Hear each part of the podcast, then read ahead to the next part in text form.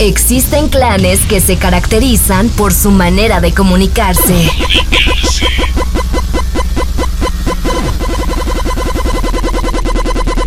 Viven al máximo y hasta se visten distinto a nosotros.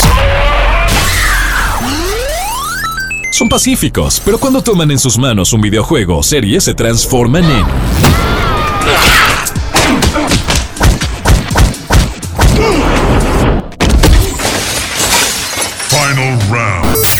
Exabytes. Exabytes. Te presentamos un espacio exclusivo para los gamers, amantes del anime y todas sus loqueras. Exabytes. Exabytes.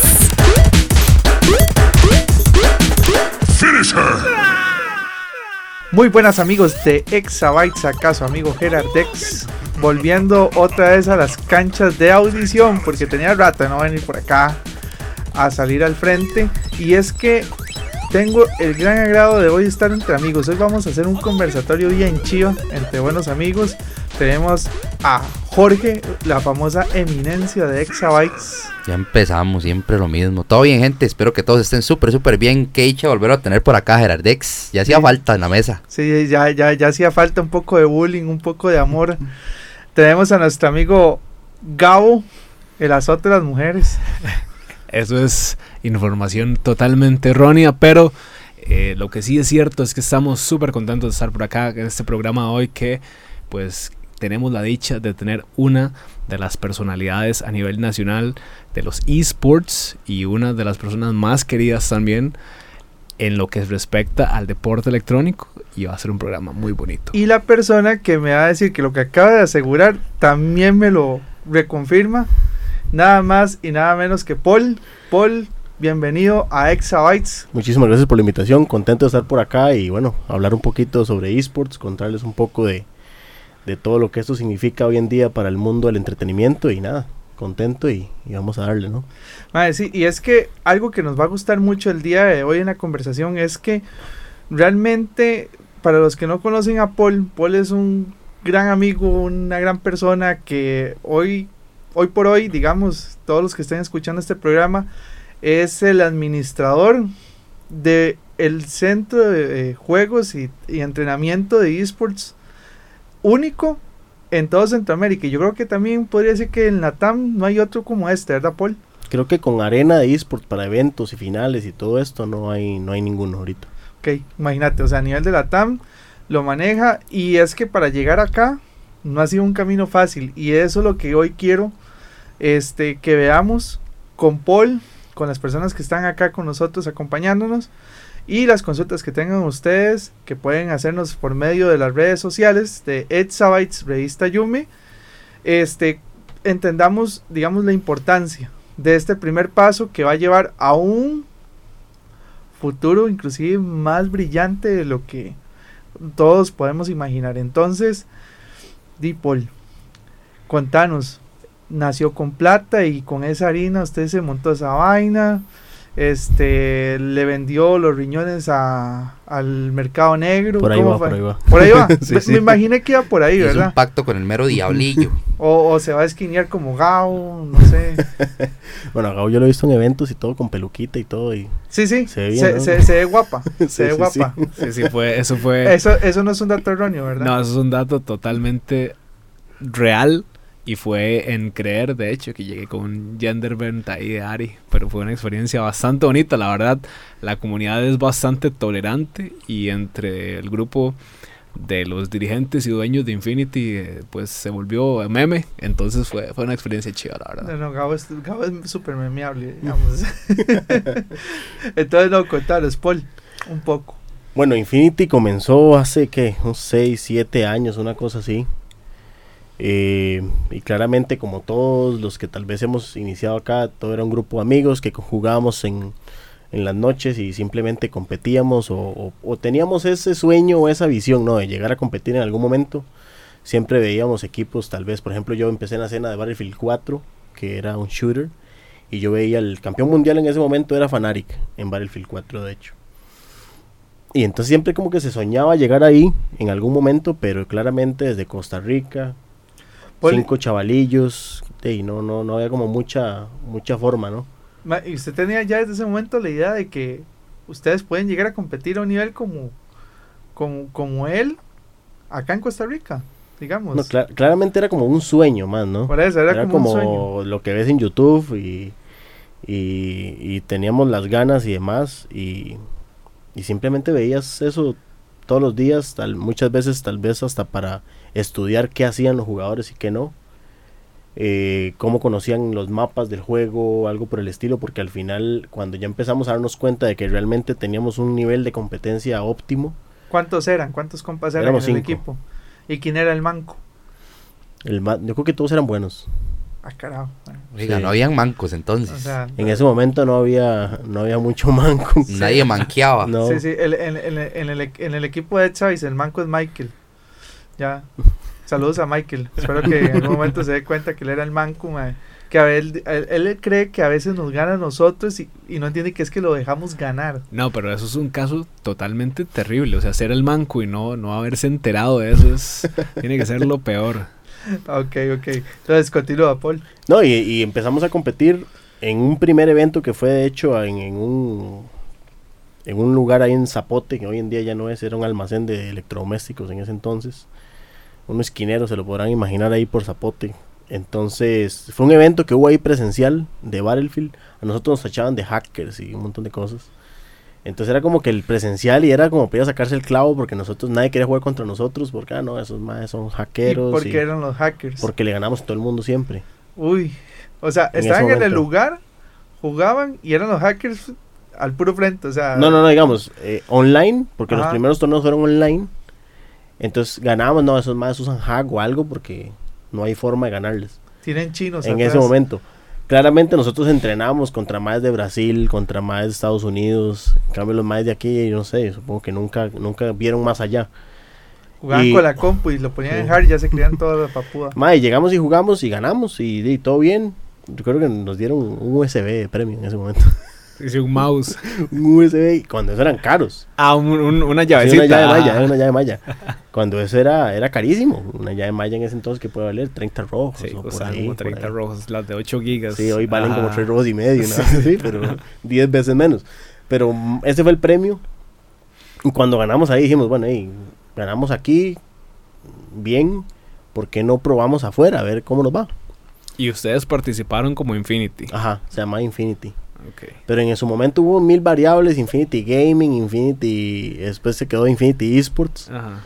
Pero vieron así, solo Infinity, y bueno, mil variables con, con el nombre del equipo. ¿Por qué Infinity, mae?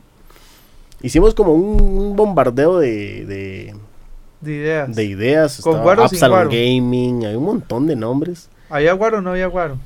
No, no mucho. Ok, No eso, mucho. es que eso, eso siempre, digamos, dependiendo de la cantidad de, de insumos estupefacientes, Hay más ideas. mucho- eh, hay más ideas o menos Afloran, ideas. afloran. Se motiva el cerebro. Sí, sí. Entonces, en ese momento, bueno, se llamó Mil Formas. De hecho, creo que por ahí un día eso me encontré varios de los logos antiguos en un disco duro. Y yo, mire esta vara donde está aquí. Pero bueno, así fue como empezó y después ya quedó Infinity. De hecho, la primera camisa la pueden encontrar en el, en el local. Una de las que se va a encontrar en el primer piso es, es esa. La de ese presencial que hubo en, en ese lugar. Cuando eran hackers. Ajá, cuando éramos hackers. Y, y un centroamericano de Battlefield 4 y también lo ganamos. Luego un latinoamericano que ya se jugaba contra Chile y ese lo sufrimos un poco más. Llegamos a la final, ganamos así como por un milagro. Porque nos tocaba contra un equipo chileno, jugamos con 300 de ping, o sea, era un desastre. Pero aún así logramos ganar. Paul, Y ¿y, ahí- cómo, cómo hacían en eso, digamos? Porque usted dice que estuvo en uno local, ganaron, ok. Pero y pagarse los pasajes y No, no, no, claramente era en línea. eso. ¿Todo era en línea? Todo era en línea, pero estamos hablando a mayor escala, o sea, ya eran eh, un torneo centroamericano en línea. Sí, ma- más que todo para que nuestros escuchas sepan por qué hago la pregunta, es más que todo porque ahora ellos se presentan presencialmente en los lugares donde van a competir. ¿verdad? Entonces, este, hay que entender que en el inicio todo era online, o sea, Todo de Costa Rica, pero compitiendo a nivel centroamericano y latinoamericano. Y luego ya cuando Paul vaya avanzando van a darse cuenta que se volvieron tan papudos que ya ahora se encuentran presencialmente en los, en los eventos donde se hagan en cualquier parte del mundo.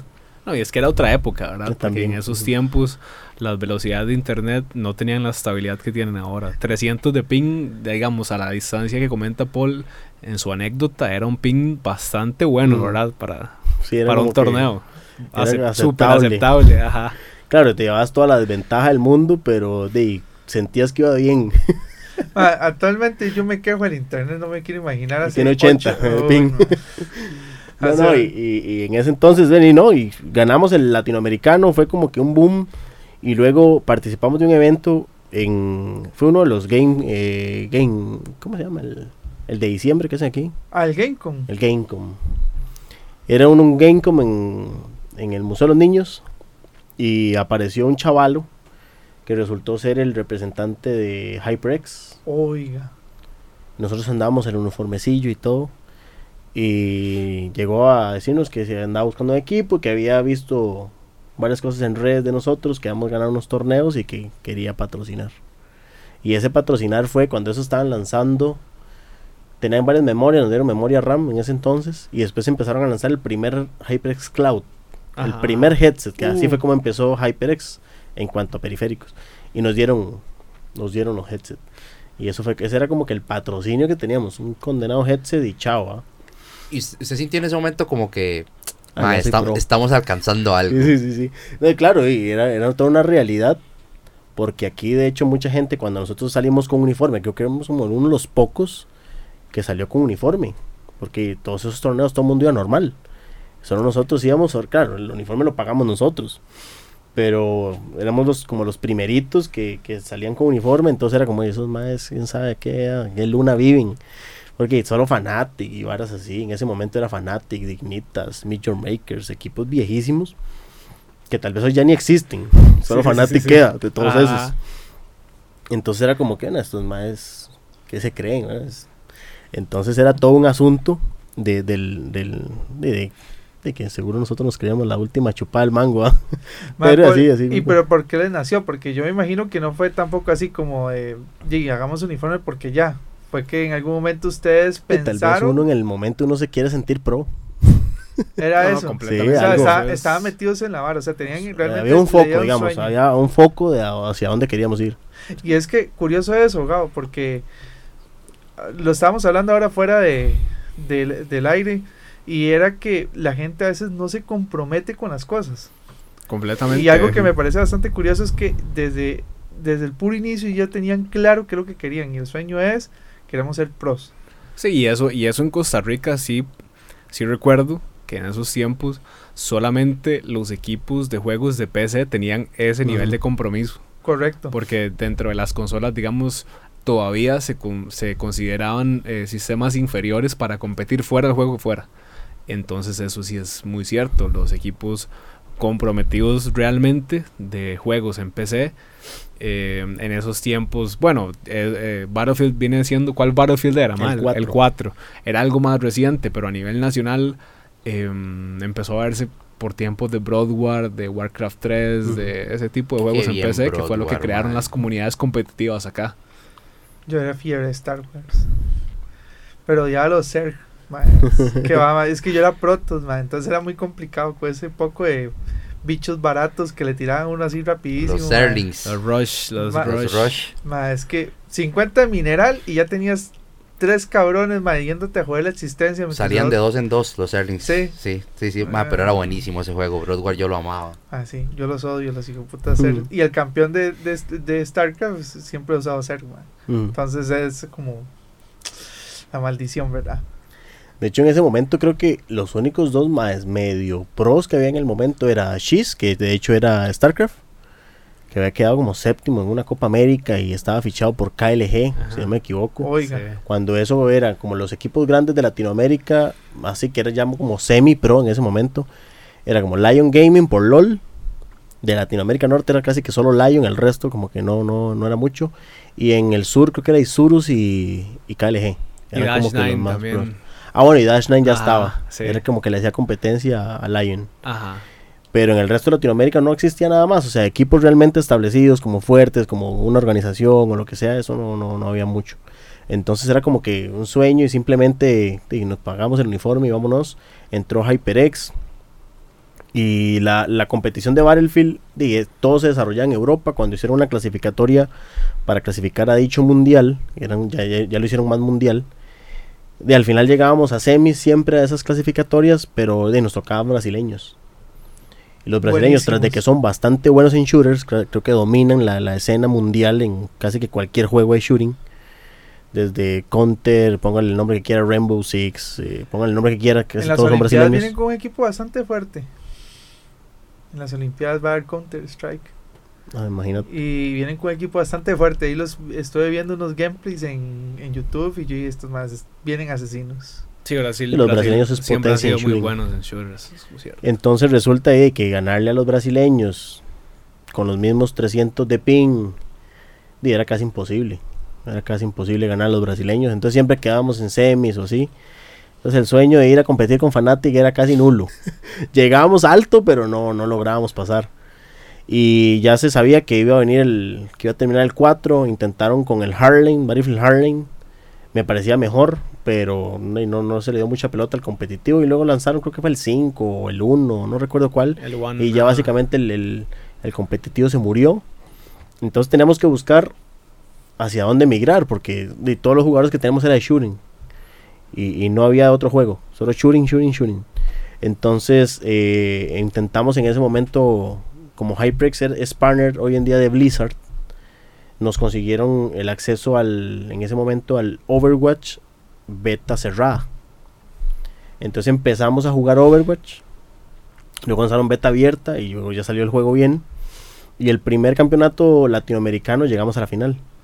Fue el primero, ni siquiera existían los ujú. O sea, fue cuando era nada más juegue.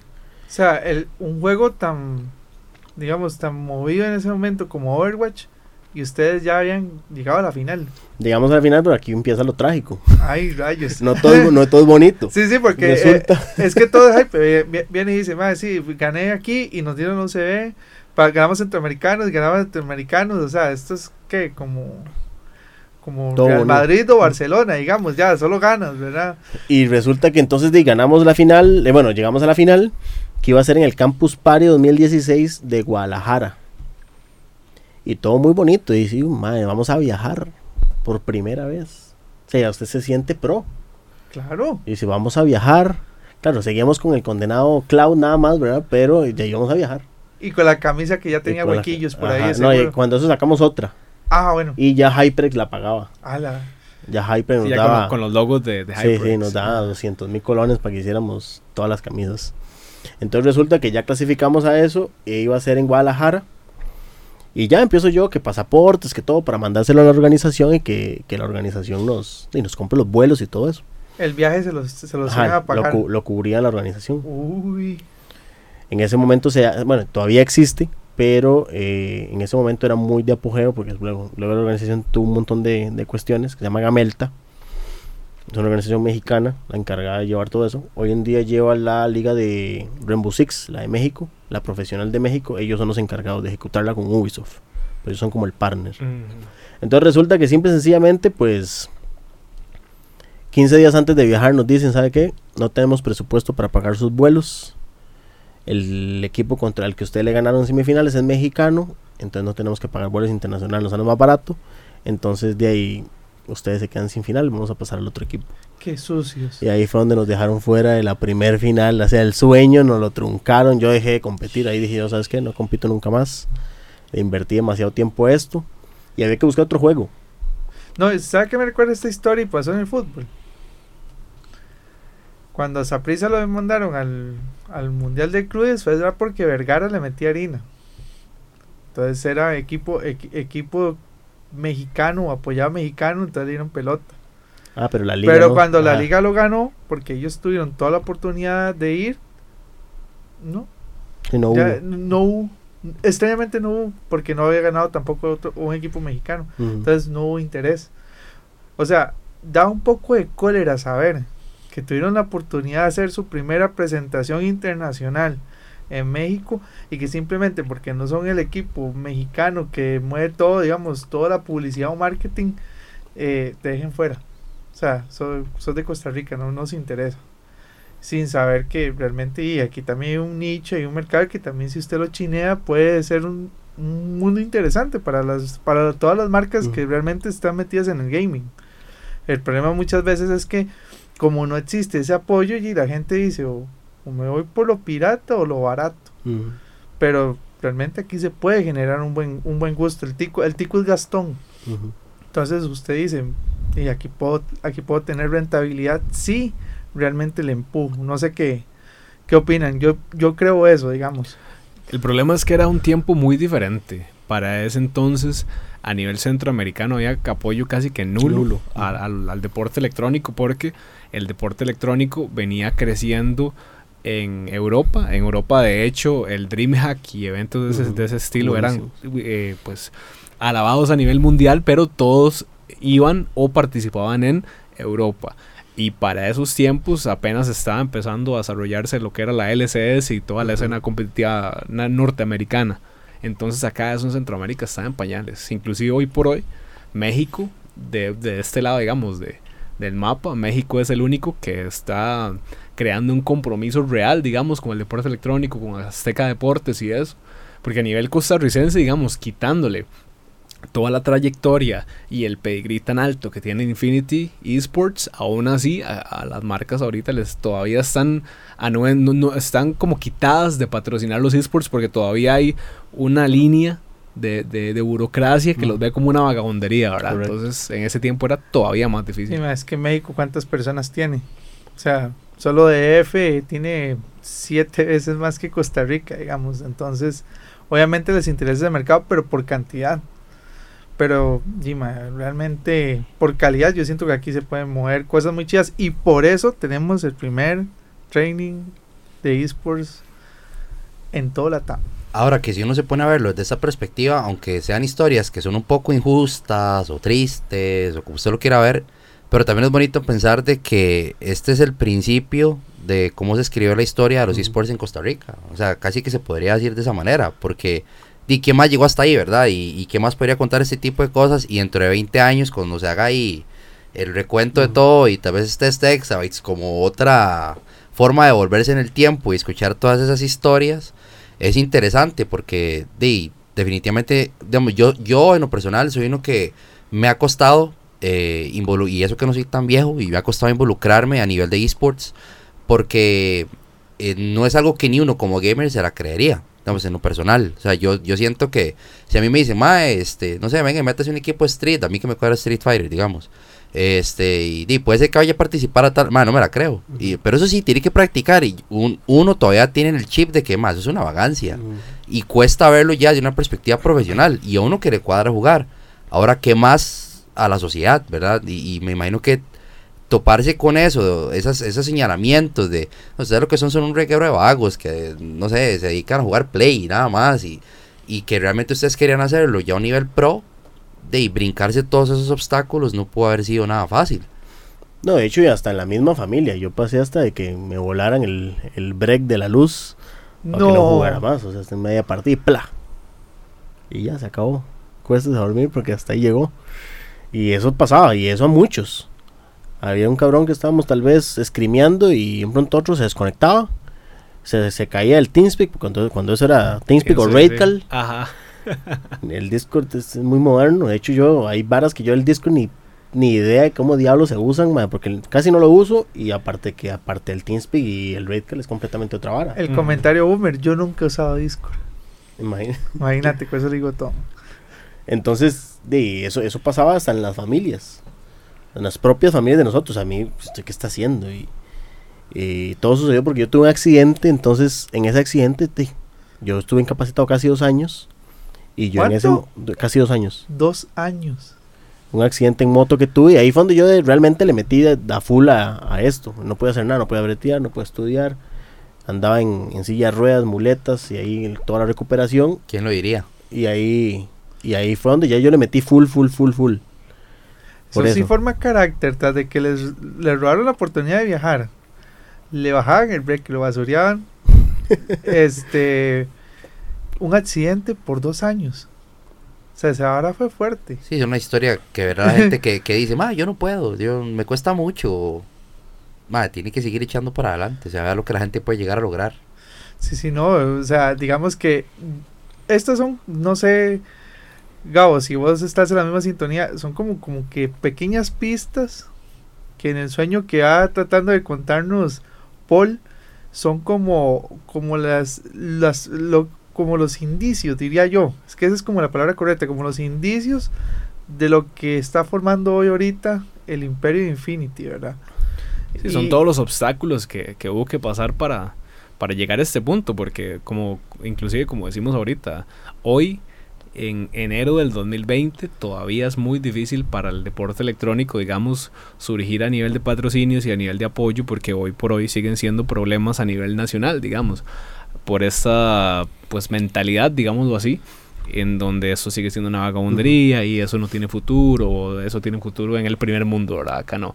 Muy a pesar de que Costa Rica actualmente exporta jugadores profesionales. Jugadores profesionales, en efecto, Gabo, porque digamos, así es como nace la representación ya ahora sí Infinity con peso internacional, algo que realmente es bastante admirar por, digamos, o sea, entonces, eso es algo que yo quiero que demos a conocer a la gente ahora, digamos, en un, en un futuro avanzando en esta historia, cómo fue que se, yendo, se fue dando el siguiente nivel. Contame. Bueno, nosotros luego de lo, lo que sucedió con Overwatch, evidentemente necesitábamos buscar algún, algún juego a donde migrar y que realmente tuviera una potenciación o una infraestructura un poco más desarrollada. Evidentemente los esports, aparte de que es una pasión, todo esto del gaming, no deja de ser un negocio. En ese momento estaba como medio en pañales, estamos hablando, seguía siendo 2016. Entonces tenemos que buscar un, un- un- un juego que tenga audiencia para poder mantener un patrocinador que en ese momento era HyperX, entonces no puede simplemente desaparecer y, y opacar o terminar con una oportunidad de tener un patrocinio, ¿no? Entonces decidimos entrar eh, a League of Legends probando X cantidad de jugadores, X cantidad de rosters, pasaron varios ticos y ¿Qué pasó con la gente que jugaba shooters en Battlefield? Creo que todo el mundo quedó desilusionado luego que su- lo que sucedió con Overwatch porque éramos los mismos. Y como que cada quien siguió su camino, otros jugaban con Ya otros cosas. equipos o algo por el estilo. Y ahí terminó la, la época del shooting para Infinity en ese momento. ¿Y por qué League of Legends? La visión mía era buscar un juego con audiencia y con un mayor desarrollo que los shooters. En Latinoamérica los shooters, exceptuando Brasil, están muy por detrás en comparación de infraestructura y demás de que League of Legends. Entonces era como que buscar ese, ese, ese escalón que me pueda llevar a otro nivel y eso iba a ser ah, por LOL, ¿no? Entonces comenzamos eh, comprobando X cantidad de jugadores que ya ni, ni recuerdo porque fueron infinidad. Y al final armamos un roster que empezó en Riot Open, que era en ese momento como la tercera división del League of Legends. Y era Choisix, que es Tico. Eh, el ADC era Peluchín en ese momento, que es mexicano.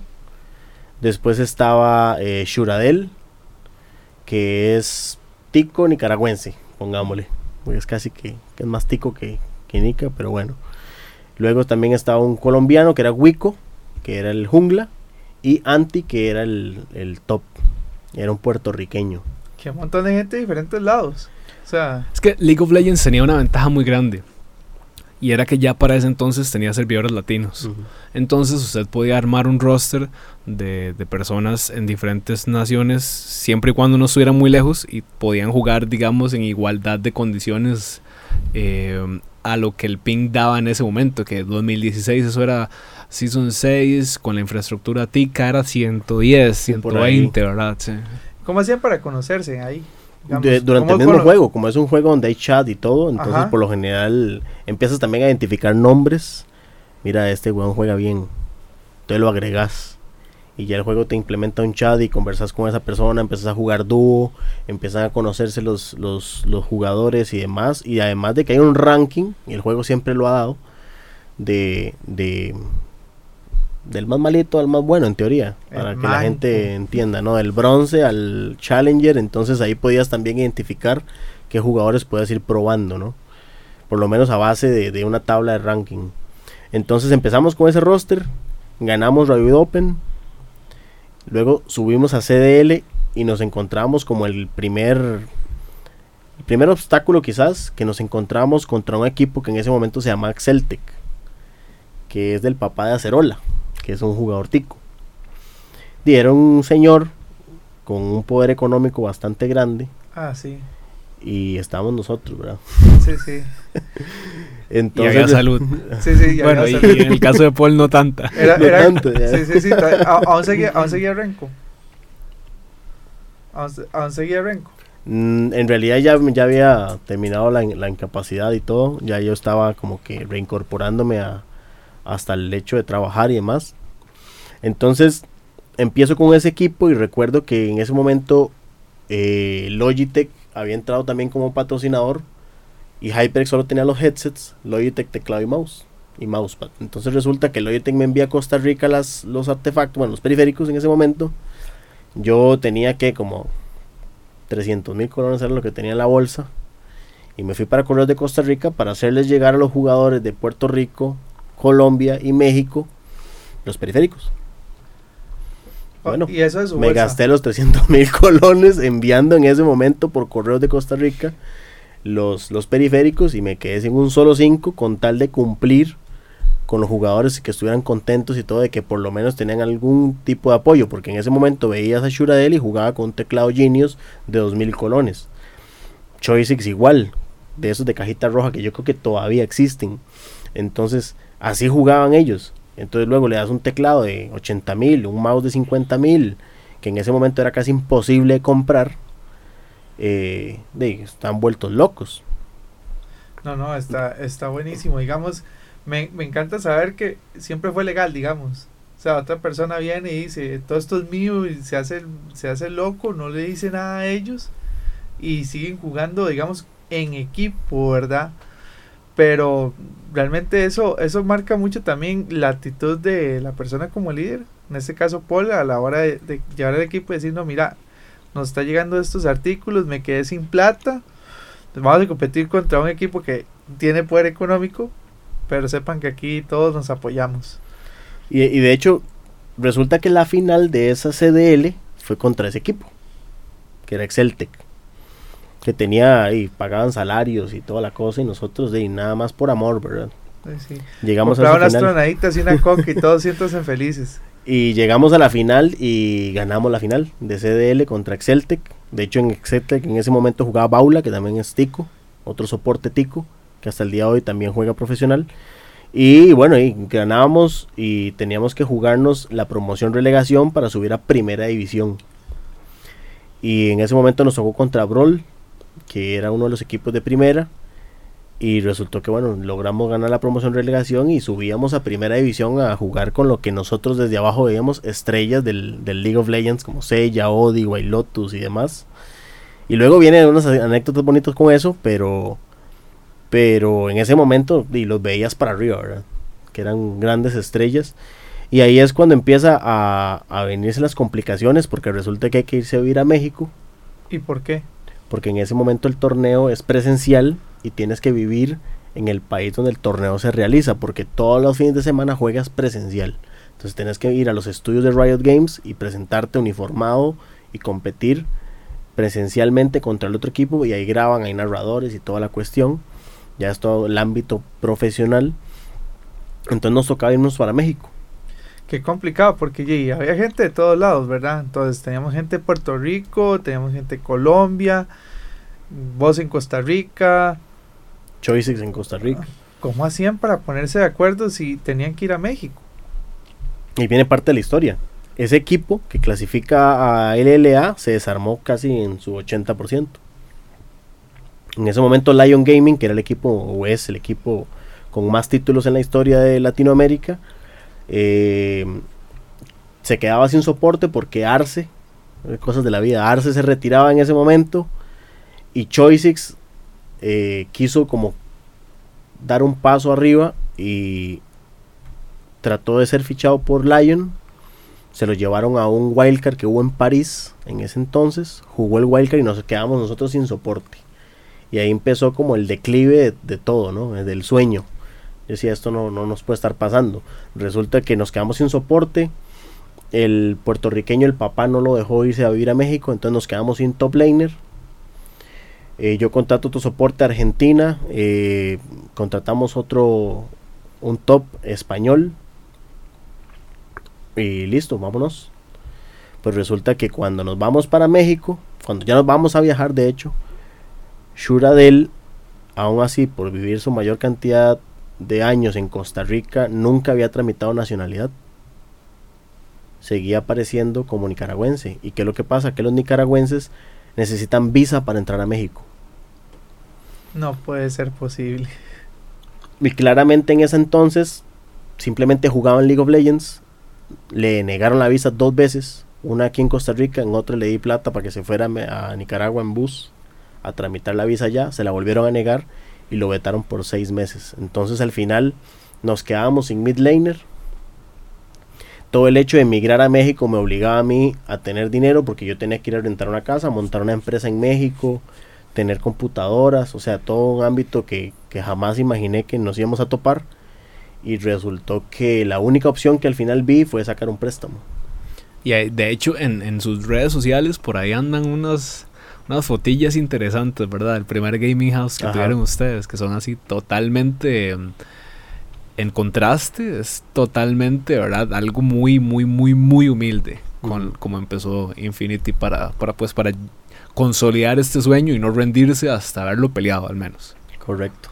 Entonces resulta que nos fuimos y yo me fui para México 15 días, no conocía a nadie, no conocía absolutamente nada. Y me fui para allá, monté con unos abogados la sociedad y, pusimos a, a andar todo, pero la plata no me alcanzó. Yo dije, bueno, aquí lo principal es el internet y las computadoras, ese es el machete. De ahí para adelante vamos a ver cómo nos arreglamos. Compré colchones, pero no teníamos camas. No teníamos escritorios, no teníamos sillas, teníamos un refri nada más, no teníamos microondas, la cocina por dicha ya estaba en la casa que rentamos y así arrancamos. Qué heavy. Entonces, País nuevo, sin nada, por un sueño, simplemente por ver si la puedo pulsear. y sin, y sin mid laner, no teníamos uno de los jugadores primordiales en el juego, por Cierto decirlo así. Se ha quedado. No Sí, sí. pudimos llevarnos al mid laner, entonces al final dije, bueno, con esta plata que compro, lo poco que me alcanzaba, no me alcanzaba para camas, no me alcanzaba para, para mesas. Entonces nos fuimos a un lugar de, de- de- de maderas y compramos tarimas. Y agarramos cuatro tarimas y el colchón, esa era la cama. Vamos Vámonos. a ver solución barata. Y así, y así Tarimas. montamos todo. Y después los escritorios eran tres tarimas, en forma como, como de U, al- volteada, y una tabla encima, y nosotros mismos las clavamos, nosotros mismos las montamos, y ese era el escritorio. Se movía para todo lado, pero ese era el escritorio. Y así empezamos a jugar profesionalmente en el League of Legends. Y luego pasó algo curioso, que era el no tener a Shuradel, ya no teníamos plata, Riot Games nos multa con 3.500 dólares ¿Y a qué se debía la multa? porque ya Shurael tenía un contrato firmado y ya se había presentado como jugador oficial. Y a él no poder viajar por tema de visado, Riot te multaba en ese entonces. Hoy en día ya esa, esa, esa infracción ya no existe. Porque le sucedió a un montón de equipos. Que habían jugadores que fueron deportados en México. La situación de México para entrar migratorio es complicada. Por el tema de la de ser vecino de Estados Unidos. Filtran demasiado. Entonces eh, nos pasó eso con Shuradel. Nos multaban por 3.500 dólares. HyperX en ese momento nos dicen, les voy a dar 2000 para que se ayuden. Ya la casa estaba montada y todo. Y resulta que llegamos todo a México y el último que llegaba era la contratación más mala, según medios de prensa en ese momento, que pudimos hacer nosotros. Que era contratar a Cotopaco. Resulta que Cotopaco era como, ¿y cuáles mil laners sobran ahí de segunda para contratarlo? Y era como, hey, Martín Marín y este mae, véngase. Y resulta que tenía 18 años recién cumplidos, viaja a México, se pone nervioso en migración, lo meten al cuarto, le quitan cordones, faja, todo, lo tratan así como un, no sé, trae Un droga delincuente. y al final lo deportan. Entonces nosotros estábamos una semana antes de comenzar el torneo sin mid laner todavía. Yo imagino el estrés y la frustración de eso.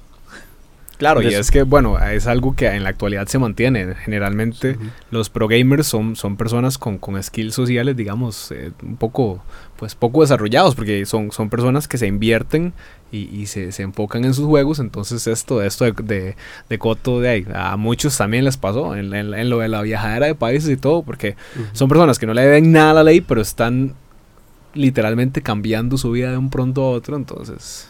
Qué difícil. Y lo difícil es que también no, no se expande la visión de la gente para poder entender que esa clase de cosas pueden pasar. Y no precisamente porque usted actúe de una manera sospechosa. Es que no sabes cómo actuar. Exactamente. Y es muy diferente, o sea, es muy diferente que una persona que tal vez como, como dice Gabo, tenga como esa capacidad social para subir al aeropuerto, a viajar, que tú Anis, no, tal vez más bien vas con miedo, vas asustado porque tenés quizá cuánto tiempo no salir de tu cuarto, estar jugando con tus compas, que son compas que nunca les has visto la cara, porque todo lo manejas por un chat, y por más que se escucha película, y de esa manera era, la verdad es que de esa forma, y mucha gente todavía vive así. Correcto. Y precisamente por la ignorancia y el no abrirse a, a todo este mercado que ahora, por cierto, tengo entendido, es uno de los mercados que más está creciendo en el mundo. Este, y vean la, la clase de cosas que pueden pasar y la clase de sueños incluso que se pueden frustrar. Entonces resulta que Coto no puede viajar, o sea, lo devuelven a Colombia. De hecho, es colombiano, no hemos mencionado eso. Y resulta que de los dos mil dólares que me acaba de dar HyperX, de básicamente que los freno ahí, no, no, no hago nada, porque tengo que ver cómo hago para traer a Coto a México, de vuelta. Entonces em- empezamos a convencerlo, él estaba prácticamente asustado, los papás no lo querían dejar viajar de nuevo, porque le habían dicho que entrar a México mintiendo era un delito federal. Claro, él dijo que él iba a jugar y no le creyeron en ese momento, que jamás, que qué diablos, lo devolvieron. Yo creo que pensaron que se iba a brincar a Estados Unidos o algo por el estilo. Y entonces, eh, hasta cuando ya convencemos a Cotopaco de que viaje, me meto a buscar, él es de Neiva, Colombia. Resulta que Neiva es como, no sé, Talamanca, una cosa así, algo lejos, que, que no, o sea, llegar ahí es muy complicado. Entonces eran dos vuelos y el vuelo de Neiva a Bogotá salía casi más caro que el de Bogotá México. Entonces el vuelo me costó 1.800 dólares. Uy, la plata. Entonces los 2.000 dólares que tenía HyperX me quedaron 200. Entonces básicamente eso fue como Dima, el vuelo de Cotopaco y vuelve Cotopaco a llegar a México. Me acuerdo que nos fuimos a Cari, que en ese momento era el suplente del equipo. Nos fuimos Wico, que era el jungla, y yo al aeropuerto a esperar a Cotopaco. Y en el aeropuerto resulta que pasaron dos horas de que el vuelo aterrizó y Cotopaco nunca salió. En esas dos horas. Y simple y sencillamente lo tenía migración otra vez agarrado. No lo querían soltar. Tuvimos, en ese momento llaman a Cari, que lo pusimos como referencia. Y lo hicieron firmar unos papeles haciendo constar de que sí lo conocía, que sí iba a hacer cargo de los gastos y un montón de cuestiones federales ahí de México, migratorias. Y ya soltaron a Cotopaco luego como de tres horas de que lo tuvieron encerrado y ya por fin teníamos el equipo completo. Y era tras de todo, digamos, en ese momento Riot Games hacía una cuestión que se llamaba Summit y te llevaban y te daban charlas y tanto de mercadeo, a los jugadores también les daban charlas y demás. Era como un campamento, te internaban allá tres días y para charlas y demás. Entonces todas las charlas de dueños de equipos eran y con todos los dueños. Y todo el mundo me decía, el peor jugador que usted pudo contratar Cotopaco. Yo no sé de dónde se les ocurrió a ustedes. Y ya yo estaba y este, estamos, estamos fritos. Friquearon. Estamos fritos. Gasté 1800 dólares en, en la peor No, no, recomendación. 1800 dólares gastó la segunda vez. Sí, porque sí es cierto, porque ya lo habían devuelto, entonces sume, ¿verdad? Entonces resulta que empieza el torneo y el, condenado de Cotopaco va y se hace un jugadón con Rice, hace un backdoor y ganamos el partido al subcampeón del, del- de la liga, con Cotopaco haciendo un backdoor con Rice, con Abulti, pum, se tiró a la base y explotó la base y los otros más nunca pudieron vaquear y ganamos el partido, entonces era ahora Cotopaco pasó de ser el peor al, a la revelación del, del, del momento. Al ¿no? buen tico hizo un San Carlos, algo así, ganó campeonato y todo. Entonces resulta que, bueno, igual ese torneo no nos fue nada bien, casi jugamos promoción revelación, quedamos sexto lugar.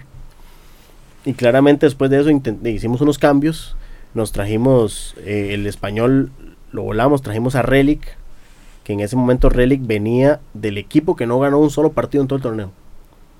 Entonces contratamos a Relic, que era el top laner del equipo que no ganó un solo partido. Es el top laner.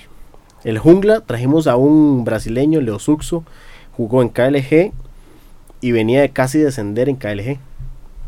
Se quedaba Cotopaco, se quedaba Peluchín y cambiábamos a Gralo, que era en ese momento un argentino, y metíamos a Baula, que era Tico. Bueno, es. Y claro, un, equipo con un MAE del equipo que descendió sin ganar un solo partido. Otro MAE que jugó promoción relegación en el torneo del sur. Baula que lo habían sacado de Saga Talent Gaming porque supuestamente era un gran tóxico. Cotopaco que era el novato y Peluchín. Entonces, ¿qué decían los medios esta vez? No. Infinity no gana un solo partido. Solo malos. Tal vez Cotopaco, pero el resto solo malos. El tóxico, el descendido, el que casi desciende. Fatal. Bueno, ese torneo llegamos a la final. Ese, torneo llegamos a la final. Eh, en los scrims se ganaba casi que todo y era como que... Al único que eso le ganaba era Lion. Que tenía esas estrellas que cuando ascendimos, vamos a ir a. Cotopaco, aunque nadie lo crea, hoy en día, él llegó allá siendo el fan de Sella increíblemente. Recuerdo una vez que Cotopaco se fue al baño y cuando volvió llegó, parce, me topé a Sella en el baño y me saludó. Si no se la Sella, para, para los es- radioescuchas o los escuchas que nos están siguiendo en este programa, Sella es hoy por hoy uno de los jugadores profesionales de deporte electrónico más condecorados y más reconocidos que hay en toda Latinoamérica. Así como decir Messi, Cristiano Ronaldo en así. fútbol.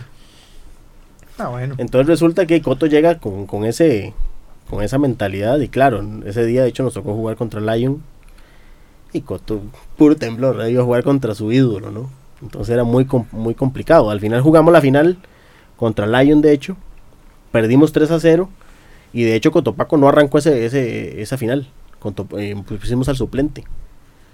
Y Cotopaco, Cotopaco no jugó la final eh, hasta el segundo partido. Se peleó, no se pudo ganar.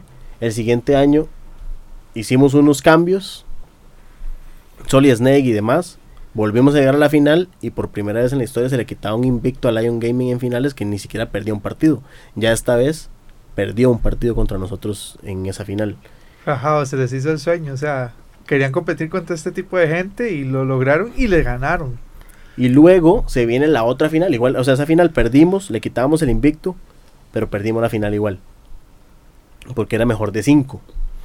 Quedamos 3-1. Y luego viene el siguiente torneo. Y ya cuando jugábamos contra Lion era como, sí podemos. Ya se le sacan juegos en los entrenamientos, ya habíamos jugado con, es- con escenarios y demás, era como, ok, y ahora sí se puede, ¿no? Y llega esa final y esa final la ganamos con las tarimas y con las camas de hechas de tarima ganamos la final, clasificamos al mundial. Pero antes tenemos que irnos a Chile a jugar una final continental, por decirlo de alguna forma, contra el campeón del sur, que en ese momento era KLG. Tenemos que ir, de visitantes, nadie nos conocía, era como, ¿y estos quiénes son? Si no es Lion, ¿quiénes son ustedes? Y llegamos a Chile y ganamos 3-0 en el Movistar Arena, en un estadio con 15 mil personas, a full, todo el mundo obviamente apoyaba al equipo local y después de eso, o sea, eso fue como un boom, como de, de dónde salieron estos. Nos vamos al mundial, pero antes de llegar al mundial, que era Corea del Sur, resulta que tenemos un problema con las visas. Porque allá, como es tan profesionalizado el tema de los esports, los jugadores tienen agente de migración viendo las transmisiones, porque si vos vas a salir en un partido de esports y vos entraste como turista y te ven ahí, usted está trabajando porque allá es un trabajo. Entonces vos tenés que tramitar sí o sí visa de trabajo. Entonces a los jugadores y al entrenador se ve que en ese trámite, se retrasan tres días, de hecho los jugadores pierden el vuelo para irse a Corea y los jugadores llegan seis horas antes de jugar el primer partido. Riot Games tuvo que reprogramar por primera vez en la historia un mundial porque nosotros inaugurábamos el mundial contra EDG, que es uno de los equipos chinos más poderosos del mundo, tanto deportivamente como económicamente hablando. De hecho, venían de recibir una inversión de 30 millones de dólares en ese momento. Son, de hecho, creo que uno de los equipos más grandes económicamente de China. Y que es potencia, y de hecho son los campeones mundiales actuales. Y Paul con 200 dólares para Y ir no. a comprarse unos meneitos ahora. Y nosotros con las tarimas y la jugada.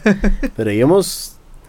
Entonces resulta que los jugadores llegan 6 horas antes del primer partido. Lo poco que pudieron dormir, con el jet lag y todo, casi que no pudieron dormir. Y claro, el primer día de competencia fue, fue fatídico. Perdimos 2-0 contra EDG, contra Direwolf, un equipo de Oceanía, un equipo de China.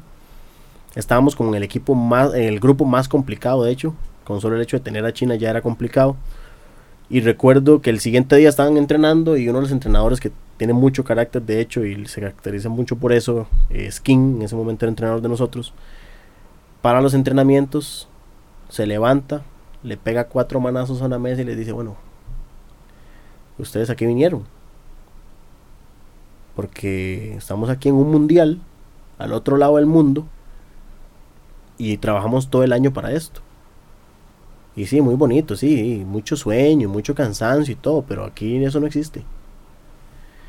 Y fue como que un, un cambio de chip enorme en ese momento. De, de hecho, estábamos jugando contra G2. Los entrenamientos, hicimos 3-0 en los entrenamientos contra G2. Y los próximos tres partidos ganamos contra G2 en los entrenamientos. Y al otro día nos tocaba EDG de nuevo. Y nos vamos contra EDG. Y sorpresivamente le ganábamos a EDG. Le ganábamos a Direwolf. Y nos tocaba ir a la siguiente fase. Donde esperábamos un sorteo. La gente de Latinoamérica hoy en día pensaba que lo mejor era jugar contra G-Rex. Pero nosotros habíamos jugado contra G2 y sabíamos que nos podíamos ganar. Nosotros recuerdo que íbamos hacia el hotel en una buceta, y escuchando el sorteo, cruzando los dedos porque nos tocara G2. y nos tocó G2. Entonces en ese mundial nos tocó G2, le sacamos un juego, al final creo que tuvimos dos juegos para ganar. De hecho el último partido estaba el Nexo sin torres y sin nada, estaba ganado, pero hay bueno, errores de principiantes quizás. Perdemos y nos vamos del mundial como la mejor representación de, de Latinoamérica en un mundial de League of Legends. En ese entonces tenemos eh, unos, un grupo inversor que se acerca, de que quiere invertir en Infinity, de que quiere meterle plata para trabajar. Y en cuestión de año y medio, que más o menos tiene de haber sucedido eso, Infinity se convirtió como en el equipo casi número uno de Latinoamérica de esports. Hablando de que empezamos a incursionar en otros juegos que no son League of Legends. Por ejemplo, hoy somos campeones de Latinoamérica de Free Fire, por ejemplo, que es un juego que está pegando un montón. Y quedamos quintos del mundo en, en el Mundial de Río Janeiro. Eh, campeones de CSGO de Latinoamérica Norte, campeones de Rainbow Six de Latinoamérica Norte, campeones de FIFA eh, en Latinoamérica, segundos del mundo en el Mundial de la IF 2019 en China. Eh, también eh, sacamos el primer lugar del mundo en Sim Racing, que es Gran Turismo. Contratamos a Bernal Valverde, que también corre con Toyota aquí en, en la Guasima y al mismo tiempo corre virtual. Y salió primero en Nueva York en el Mundial. Y bueno, entonces así es como, como Infinity ha crecido y hoy se montó todo lo del local que está ahí en, en, oxígeno y es donde estamos tratando de traerle a la gente toda esa infraestructura y todo eso que hemos visto afuera para que la gente aquí en Costa Rica se pueda desarrollar de, de mejor manera. O sea, abri abrieron la brecha para, para que la gente pueda llegar donde ustedes tanto les costó llegar, mm, en otras palabras. Qué impresionante, ¿verdad? O sea, digamos, uno puede pensar que hay cosas rudas en la vida y luego la historia de Paul, digamos, ya, ya a mí me quedó clarísimo que si realmente usted quiere hacer algo, Usted tiene que tener claro dos cosas, disciplina, determinación y el resto sale, porque plata no tenía. No, ni un 5. eh, los mejores jugadores no los tenían. No. Y cuando les pensaban que tenían algo estable, se los desordenaban de cualquier forma y, y el riesgo siempre estaba. Entonces, eh, determinación y disciplina y el resto sale por añadidura, no sé, Gabo. O sea, yo realmente eso es lo que me queda de la lección que cuenta Paul de todo esto y fijo el montón de cosas que vamos a escuchar a futuro de Infinity.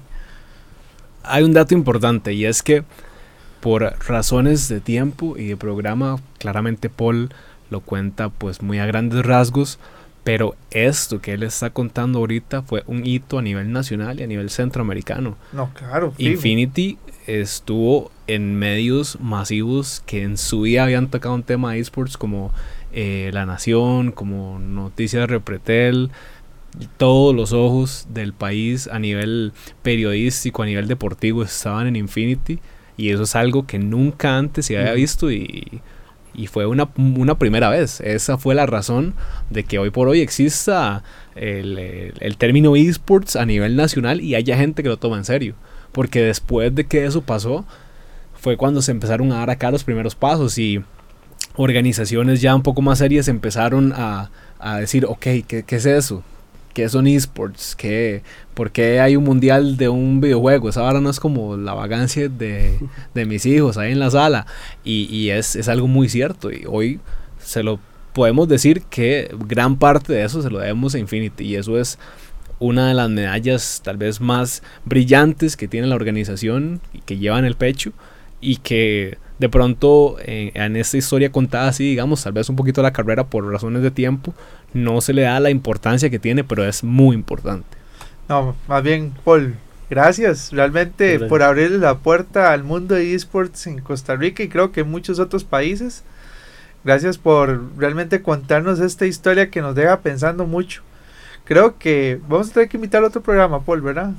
Hay que pensar. Sí, sí, como para que expanda, porque sí, definitivamente ponga... esto de Infinity es un antes y un después, no solamente en Costa Rica, repito, a nivel centroamericano también.